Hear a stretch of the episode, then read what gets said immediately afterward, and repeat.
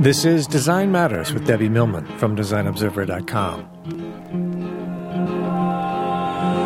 On this program, Debbie Millman talks with Brian Singer about why he went to work for Facebook, about why he started his one thousand Journals Project, and about why the audience for younger designers should not be limited to the design community. That's what they're benchmarking themselves against, and I think there's a whole world beyond that that we should be looking at. It's not about making an impression to other designers, it's about making an impression to the world. Here's Debbie Millman. There's a website called I am some guy dot com. It's the online entryway into the one thousand Journals Project, which collects journal entries from people all over the world and has been the subject of a book and a documentary. But the guy behind the one thousand Journals Project is not just some guy to designers. He's Brian Singer, whose achievements in art and design make him that guy. Brian Singer currently manages the communication design team at Facebook. He's also the editor of a new book called Graphic Content, True Stories from Top Creatives. He's here to talk about what those stories say about leading a creative life and to tell some of his own stories. Brian, welcome to Design Matters. Thanks so much for having me. So what's with your stage name, the moniker Some Guy? Oh. um, you know, when I when I started originally started the one thousand Journals Project, I wanted to be anonymous. And I just thought it would be funny if the email address at the website was some guy at one thousand Journals. So people didn't know who they were emailing. But over time, that became a thing. And when it finally came time to put out the book, they had author, Brian Singer. I'm like, no, it'll be better if it's just author, Some Guy. So I'm officially a published author under the name Some Guy. And I kind of love that, but did you think that people might have felt like, who is this person? He doesn't feel like a real person since his name is Some Guy, and that means maybe he's no guy? Possibly, but everything in that book is something that other people made. The only contribution I actually put into the book, other than assembling it and curating it, was I think I wrote by Some Guy and forward by Kevin Kelly. That's the only thing I actually added as far as artwork goes to the book. It's really a collaboration of all the contributors to the project. Therefore, I felt it was okay if I was sort of faded to the background and not really there. So I understand that you've always been fascinated by what people scrawl on bathroom walls and in public spaces. Why is that? Well, I went to college at Cal Poly in San Luis Obispo, and our building shared a building with R O T C. And sort of back, it was an L-shaped building, and back towards the Glassbone Labs, there was this bathroom. And for whatever reason, there was a lot of stuff written on the walls. There were things about war and drugs and sex and politics and everything you could possibly imagine. People arguing in this public space about things they obviously felt very passionate about. And I found it really interesting that people would use a bathroom wall as a means to, like, get their expressions out. I also thought it was weird that that many people took Sharpies to the bathroom. It is fascinating, the idea of sitting on the throne and wanting to communicate something to the world. It, yeah, I don't really do that myself.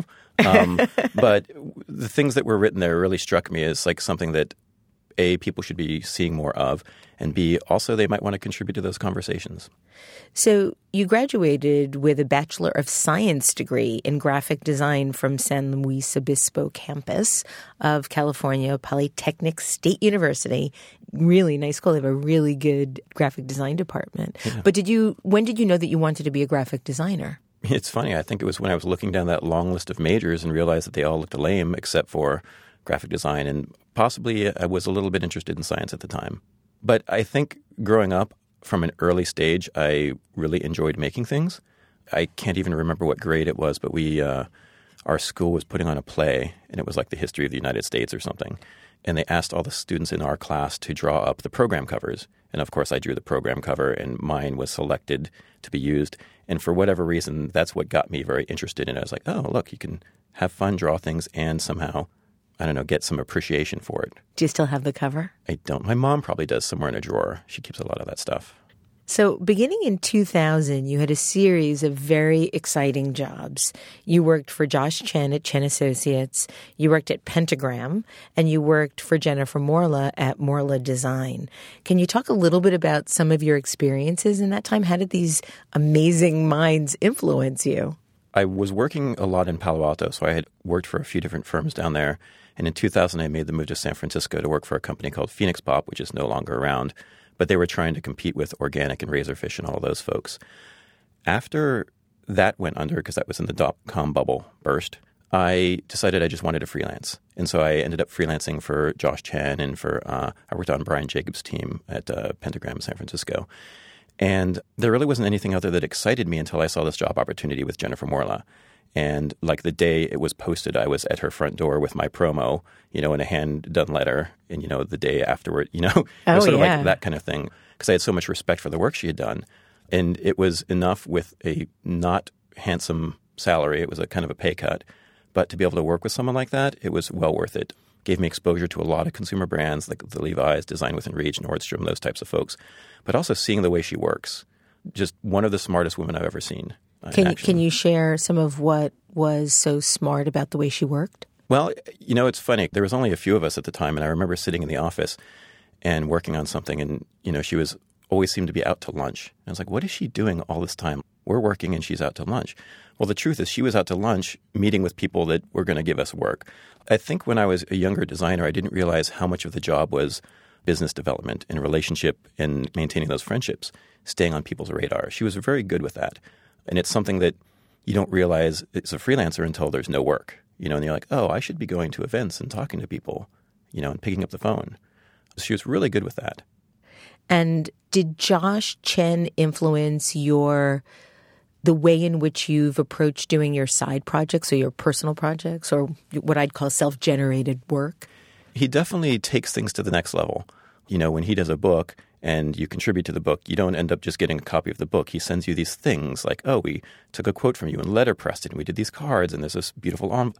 He dials everything into the level that is far beyond what you would have expected or would have even considered doing yourself.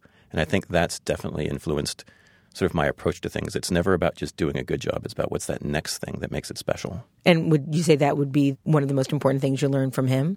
Well, that, and he's just a super nice guy. He's just divine. Yeah. I did sit in a meeting once where he was presenting identities to a hospital. And as we started hearing the opinions of the people sitting around this big table, it just started feeling like it was going south. And I was sitting there just like, oh, no, it's going to be one of those designed by committees. And to his credit, Josh slowly began asking questions and began sort of like controlling the conversation. And by the end of the meeting, we were like right back at the place we wanted to be. And just watching him sort of like hear people's concerns and address them in a manner, I was like, okay, that's a masterful approach to communication design in a meeting, live action. Yeah, watching awesome. And designing the trajectory of a meeting is key to a successful meeting. Paula Scher talks a lot about that in Make It Bigger. It's one of the few design books I've read cover to cover. It's yeah. that good. Mm-hmm. So on June seventeenth, two thousand, a typically cool San Francisco summer day, you embarked on a project that would ultimately change your life. You took one thousand sketchbooks, glued one thousand covers on them, stamped them one thousand times, hand-numbered them from one to one thousand, and sent them out into the world one at a time, no strings attached. Why? You know, it's interesting. I it was something that I'd been thinking about in college, obviously, from the bathroom walls. And I had, after college, gone around and I'd photographed walls at like U C Berkeley, U C Santa Cruz, bar bathrooms in San Francisco. Wait, so you just go to these campuses, just sort of wander in, yeah. wander into the bathroom and take pictures. Cruise around, check out the campus, photograph. Like, I've been in a lot of bathrooms. Um, and uh, I guess in my head I'd envisioned putting together a book or something of these photos. Bathroom art. Exactly. And that evolved into, well, why do I need the photos to begin with? Why aren't there a lot of these? Why don't they travel? There was something about these conversations that I thought people should continue adding to. And when I finally came to that, it was five years after graduating. Um, and it was literally walking up eighth street after work one day. And it was one of those ideas that you have that if you don't do it, you're going to regret it for the rest of your life. So there wasn't really a choice. It was like, hey, this is a good idea. I have to do this, period. I, I started out with one thousand because it seemed like just an absurd enough number. Sending out ten or one hundred just seemed maybe too easy. But I did want it to be a finite number because then it wouldn't it wouldn't be like a self-enclosed experiment. You know, people always ask, why didn't you send out more when all those were gone? And it's like, well, this way we can look at those one thousand at the time they were sent out and document what happened with them. It is its thing. And for success or failure, it's what people contributed to at that time. So I read that you stated that the feeling of isolation created by the internet led to the idea of the one thousand Journals Project. Is that true? Thinking back to that time, you know, this is when blogging was first really taking off. It was a thing. And it felt like a time when culture was starting to transform from, you know, this new medium that we were using to run our businesses and interact with each other. It made us so much closer. It made the world small. But at the same time, I think at least I was feeling a little more disconnected from things. Oh, yeah. I remember in, well, six weeks after nine eleven, the iPod came out. And then in the two years after that, really leading up to two thousand four, everybody was talking about isolation nation, how the iPod was turning us into a culture of socially challenged people. Mm-hmm. This isolation that you felt, what gave you the sense that randomly sending out blank journals for people to create whatever they wanted in the pages would be a way out of that isolation? Well, I felt like it's a physical thing. And it's a physical connection you can have to someone you know or a perfect stranger. And there's something very romantic about that that might make the world feel like a smaller place just because you happened upon this thing and you contributed to it, and then it's off into the world, and you don't really know what happens to it. Somehow that, to me, feels better than, you know, living your life on the internet the whole time. I know that there was a stamped message inside each of the one thousand journals. What was mm-hmm. the message? Oh, man. I, I had, at the very beginning of the project, consulted one of these free artist lawyer services in San Francisco. And, you know, the recommendation was that you need to have this full disclosure on every page of the journal, you know, if you want to put these things. And I was like, mm, not going to happen. So yeah. I, I sort of wrote my own. There's some profanity in it, but it's it's more of like, you know, contribute to this. This is what it is. This is what it's going to be used for. And go crazy? Kind of, yeah. I mean, I had this saying that this is an experiment and you are part of it. And that, you know, people always ask what my expectations were about the project. And the truth is that I had no idea what was going to happen. They all could have fallen off the face of the earth. There could be a thousand of them still moving around right now.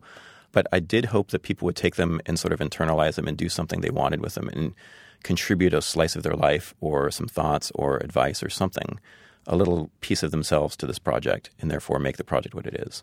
As the project unfolded, what did you start to see about humanity? Did your thoughts about people change? Did your thoughts about creativity change?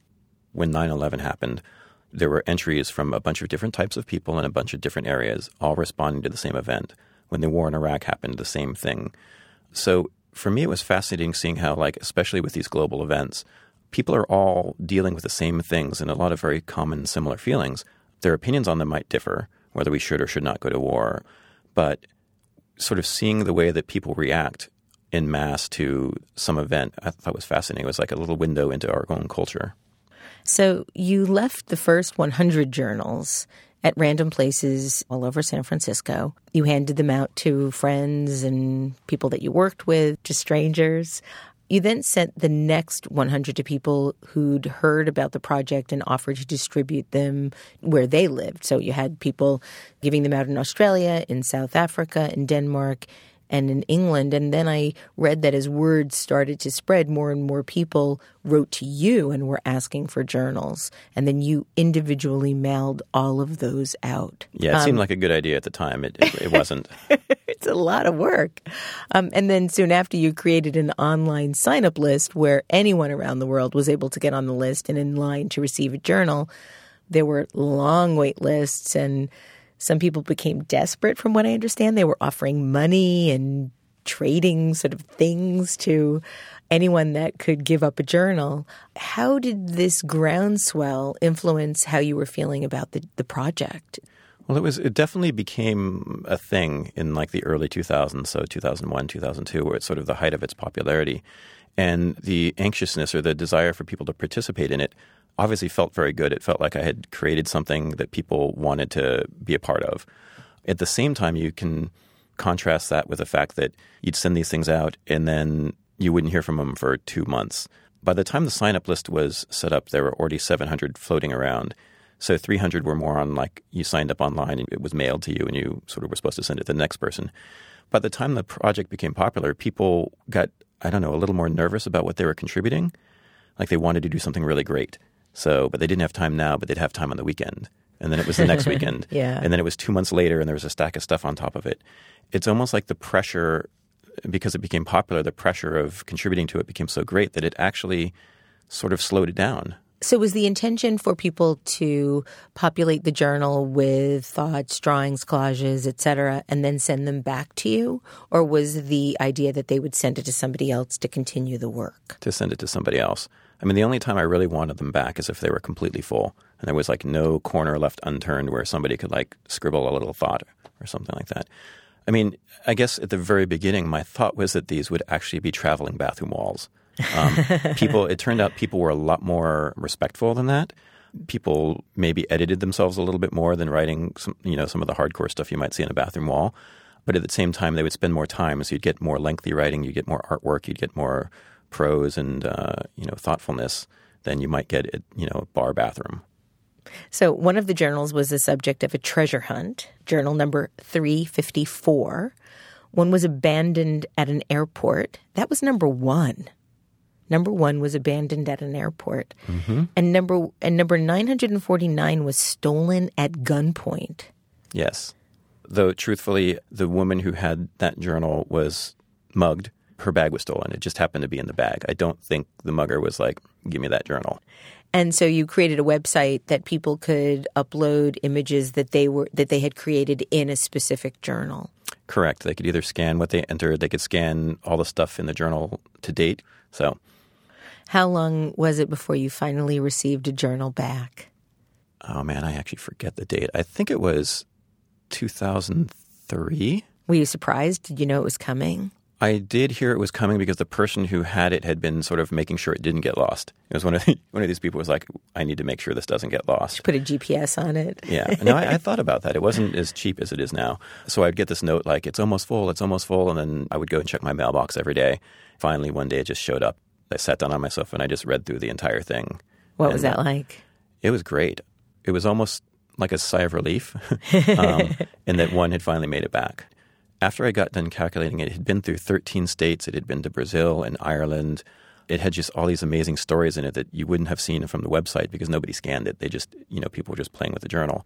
So in two thousand seven, a documentary film was made about the project. And the filmmaker interviewed nearly half of the one thousand contributors. How did she find them all? So she actually approached me in two thousand five, so that's how long these things take. And she spent the first year just doing research. She tried to track down every single journal along every single path. Encyclopedia Brown stuff. I mean, she would, you know, send me notes. She's like, I talked to this woman and she says she doesn't have the journal, but I think she does. You know, she, she, lit- yeah, she really did an amazing amount of work just to try to capture the stories for the people that got the journals, for the people that didn't. And then after she had done that, she spent a year traveling around the world filming, where she actually, during the course of filming, had uncovered some stories of people who, for example, whose work had been gone over. And then she was able to track down the people that did that. Wow. And film both of them. And it was really interesting to see, like, some people take things very seriously and some just sort of, oh, yeah, I just I put a bird on it.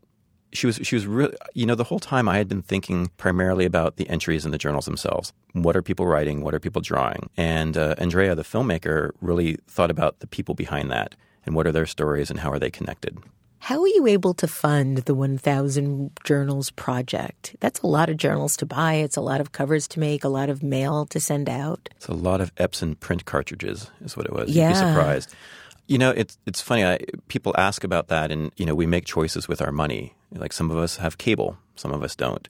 Some of us have nice cars. Some of us don't. When I was doing the Journal Project, I was living in a, a ten by ten room in San Francisco.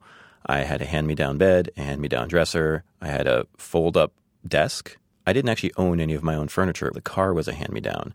I spent my money on what I wanted to spend it on. Now, of course, I can afford my own stuff, so it's much better. But, you know, at the time, mid-twenties, when you're just starting to save up your first little bit of money, you can do whatever you want with that. You just have to decide. And I chose journals. At the beginning of the film, you quote the great Gordon McKenzie, his book, Orbiting the Giant Hairball. If you ask a kindergarten class how many of them are artists, they'll all raise their hands. Ask the same question of sixth graders, and maybe one-third will respond. Ask high school grads, and few will admit to it. What do you think? Why does our creativity change over time? Why does our impetus to be creative individuals change over time? I think we start fearing criticism. The nail that stands up gets hammered down, that kind of thing. We fear the judgment of the group. I mean, we are, as we grow up in, in society, trained to fit in, right? And I think that if we were all trained to be artists, then everyone would be an artist. Um, but we're not trained to be artists. We're trained to follow a more, I don't know, traditional path in our schooling. And I think that's unfortunate. I think it actually blocks off a lot of thinking that could benefit society. You'd be amazed how many people say they can't draw. And like, everyone can draw. It's it's not a skill. It's something that you have to learn and you just practice at. What about the notion of fear? I, I am really astounded by the number of undergraduate seniors that I teach that seem to be already at, you know, nineteen, twenty, twenty-one years old, editing the possibilities for their future based on what they think they could actually accomplish. So if they don't feel good enough or smart enough or talented enough, suddenly they're the ones that are limiting the possibilities for their lives before their lives have really even begun. Where do you think that happens, or why do you think that happens? Oh, that's a tough one. I mean, I think that, you know, you start at that time crafting your identity of who you want to be. You know, I think that's how we use our idols. It's like, I want to be like Michael Jordan. I want to be like Eminem, whoever it might be. But we also might then judge ourselves against those people's talent and not realize that those people have been working hard for forty years or whatever it might be. You know, I used to make a joke that my goal in college was to get into communication arts. I just wanted to win an award, and then I would know I had made it. And, you know, when that happens, you're, like, excited for, like, two days, and then you're like, well, that's great. Me and five hundred other people every year or every issue, whatever. And then I just started realizing that, you know, what's the circulation of communication arts or any design publication in general versus the circulation of, like, Teen People. Right? And so, or Teen Vogue. and, and so I, I guess a lot of designers when they're in school are looking up to our, prof, you know, people in our profession, and that's what they're benchmarking themselves against. And I think there's a whole world beyond that that we should be looking at. It's not about making an impression to other designers. It's about making an impression to the world. And designers are like, I don't know, what, one hundredth of one tenth of one percent or something. So... To date, your one thousand Journals Project has reached forty countries, every U S state. In addition to the documentary, you also published a two hundred twelve page book. You've had exhibits all over the world. At the very same time, all of this was going on, you were also starting your own business, Altitude S F, which you helmed until two thousand twelve. What was your motivation for starting your own business at the time you were also heavily, heavily involved in doing all of these self-generated projects with your own money? Well, the, the, the truth is that, I, you know, I did actually do fairly good business at Altitude for a very small shop, but I spent all the money on, on the side projects. I mean, that's the whole reason I was working. I don't know if it was a, so much a conscious decision as I, I looked around and there there wasn't much that interested me. And I felt like doing my own thing would provide me the freedom that I needed to, if I wanted to just pursue a side project for a while. Um, you can do that. When you've got a forty to fifty hour a week job, it's much harder to do that. So for that solid seven years, I had a nice balance of the work that paid the bills and the side projects that I really enjoyed doing. So while you're building your business, not only do you have the one thousand Journals Project that you're also managing, you're also continually working and simultaneously working on your fine art, which I, I kind of, when I was looking at all of your art, I felt like it's bigger than art. They almost felt like art installations. Um, you created mixed media pieces constructed from flyers stapled to telephone poles. So flyers like lost dog flyers or garage sales. You wrote about it and described it as such. After years of weather, these community billboards become a rusting graveyard of events past. So you removed the paper scraps and reassembled them into graphic structures inlaid with chaotic bits of image, typography, and rust. And then you even began creating your own flyers, exposing them to the elements before tearing them and then reassembling them into new forms. So what was the impetus for this particular project, and what was the reaction to the work? In San Francisco, the telephone poles are just these beautiful textures of, like, old flyers and rusty staples. And I kept looking at them thinking, how can I get that into my house? Like, it was basically what I wanted to hang on my walls. And it eventually occurred to me that I could just take it off the telephone poles. Of course, there's thousands of rusty staples that you need to remove. So it wasn't easy, but it's also something that no normal human being would do because it's just, you know, kind of silly. Are you saying you're abnormal, Brian? I'm saying I've got, like, some O C D problems, yeah. Um, so I would, yeah, I would go and, um, you know, bring some tools and go and sit there and try to remove the paper and the rusty staples from the telephone poles. When I got it home, I didn't quite know what to do with it, but I started rearranging it into these shapes, and then I'm like, oh, you can actually use the little bits of the paper to make more shapes. Yeah, it is. It is definitely O C D for sure. What kind of flyers were you making on your own? The, the problem with San Francisco is that it takes years for these things to get layered and caked on and weathered. And I've kind of taken down most of the good spots in San Francisco already. And so I was running out of paper. So I thought, well, what if I tried to recreate this on my own? So it's this laborious process of, like, printing out my own flyers, stapling them, rusting them, removing them, tearing them, reassembly. It's just, you know, a little absurd. But I've tried a couple different things. Some is, is strictly typographic and some is more pattern-based. So it's funny to, like, tear up a flyer that has a striped pattern on it and then reassemble that same exact pattern. I don't know why I do it, really. Have you ever gotten in trouble with the police? No, they've they've definitely come by. I have a great photo of, like, me taking stuff off the telephone pole, and there's, like, a, a cop car in the background, and they drove by, like, four times. But they never stopped because I'm cleaning it up, you know? It's sort of the reverse. Yeah. I'm like, I don't know. I'm not leaving a mess here. So, in your works on paper, you've said that you're interested in exploring the printed word as a visual representation of information, attempting to uncover new meaning in what is slowly becoming an outdated form. So I have a couple of questions here. Do you feel that the printed word is outdated now? Well, I feel like there's a transformation with the way we receive information. You know, the primary way we get our news now is through the internet. It's not newspapers. And to me, there's something so tactile and beautiful about your, our relationship to paper and printed words that, you know, I like the idea that this is all just information and it's all just being assembled in some way. And, you know, we might read the words across the page, but what if it was, like, chopped up or rearranged in a way that meant something different? So what is your process for uncovering new meaning? Some of the projects I've done involve word frequency, so looking at a book and looking at the frequency of words that show up there. So I've done work with the Bible, looking at, for example, the number of times the word gold shows up in the Bible versus the number of times that faith shows up in the Bible. What is the ratio? More more gold than faith. Yeah. Um, and I've done love and evil the same way, and evil shows up about twice as many times as love. I've done, like, fully redacted versions of the Bible where I'll go through and, and black out every single word in the Bible except for gold or faith or love or evil. How long does um, it take? It takes a long time. Um, but again, back to my, like, sitting in one place just doing monotonous behavior. I think it's got to be therapeutic, or it somehow keeps me sane, to be honest with you.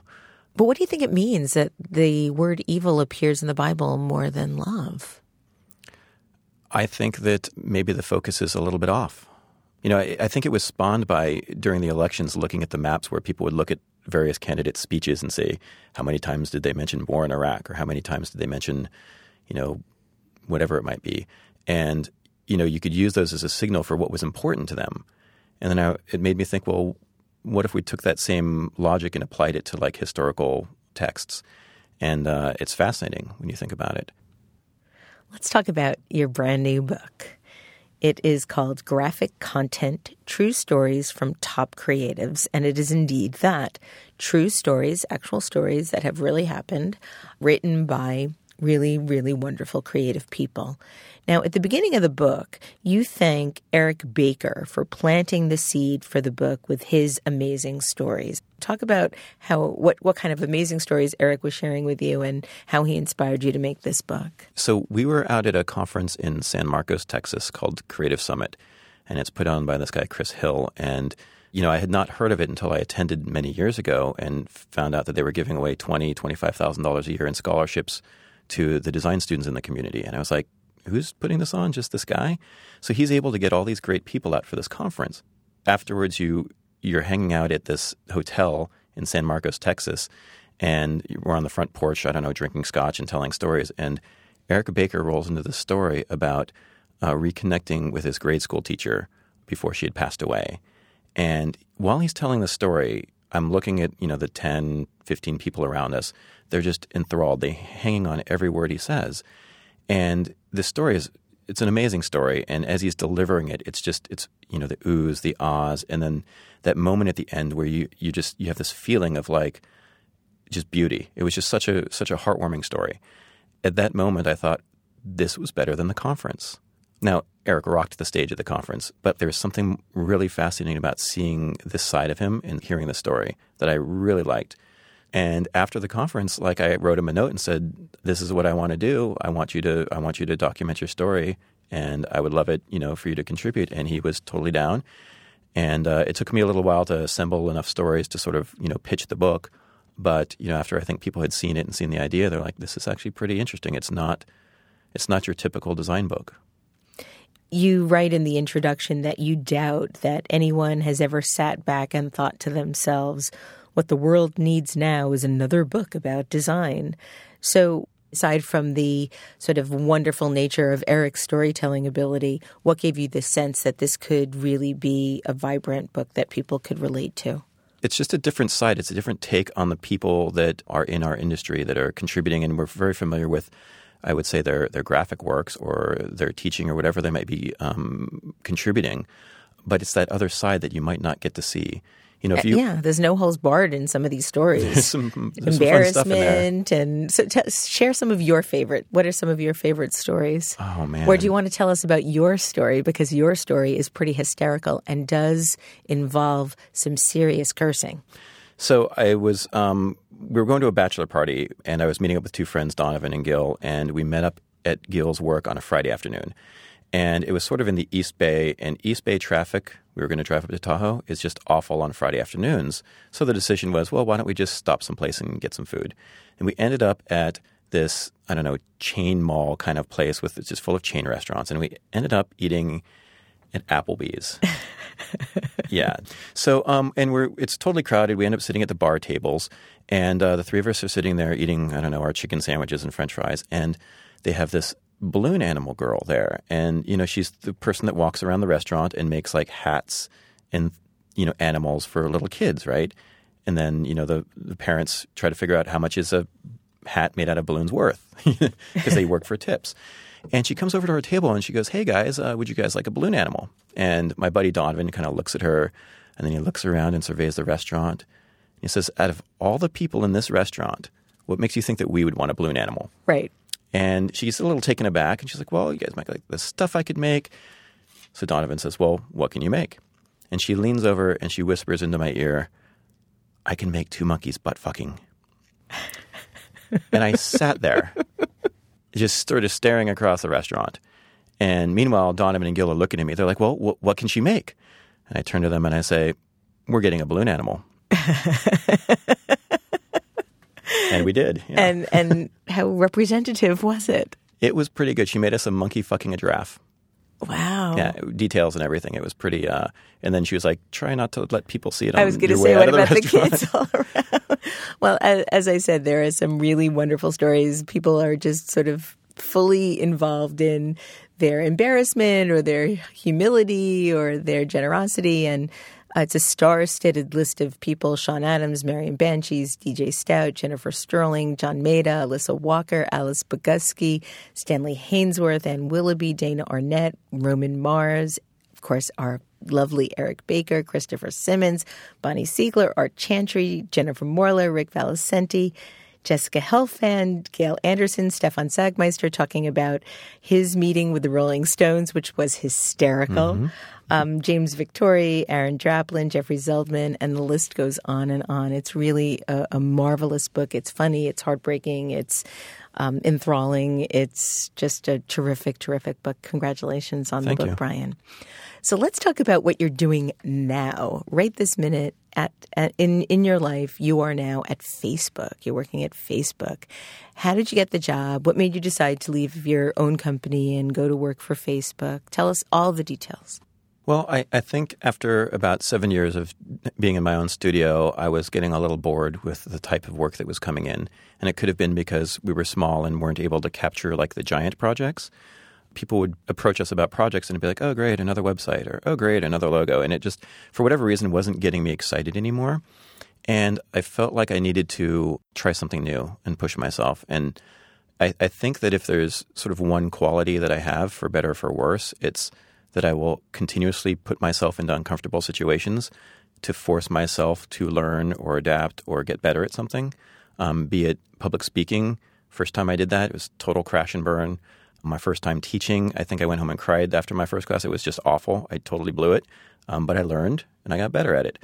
So for me, this was like, what's the most difficult thing I could think of doing right now? And it's like, well, in-house corporate sounds difficult. In-house corporate at a tech company sounds even more difficult. And at a company that's sort of growing and hasn't really spent much time crafting its voice yet. And so I started looking at companies where I thought I could have an impact, and Facebook was sort of at the top of the list.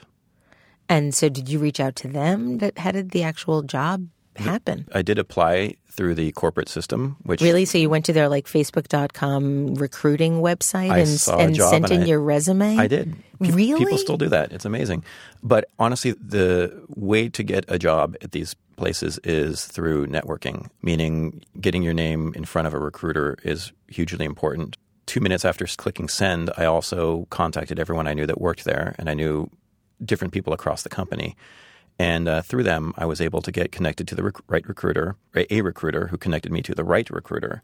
And then the conversation started there. And when you sent in your resume, how long had it been since you even had had a current resume? Oh, it's, it's yeah, you start, you forget about these things. Like you update it and then you don't use it for ten years. And then you're like, oh, I have to write a resume. Fortunately, I was doing the same thing for the seven years, so it wasn't that many things I had to add.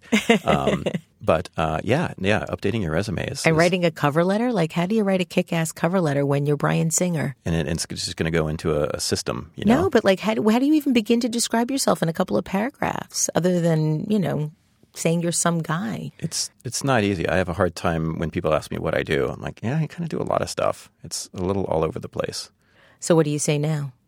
I kind of do a lot of stuff. It's, it's all over the, still all over so, the place. Brian, thank you so much for being on Design Matters today. Thanks for having me. Brian Singer is the editor of Graphic Content, True Stories from Top Creatives. You can find out more about him and see his fantastic art at I am some guy dot com. I'd like to thank you for listening. And remember, we can talk about making a difference, we can make a difference, or we can do both. Debbie Millman, and I look forward to talking with you again soon. Design Matters with Debbie Millman is recorded at the Masters in Branding Studio at the School of Visual Arts in New York City. It is produced by Curtis Fox Productions with technical assistance by Rainey Ortica. The show is published exclusively by Design Observer dot com. You can subscribe to this free podcast in the iTunes Store.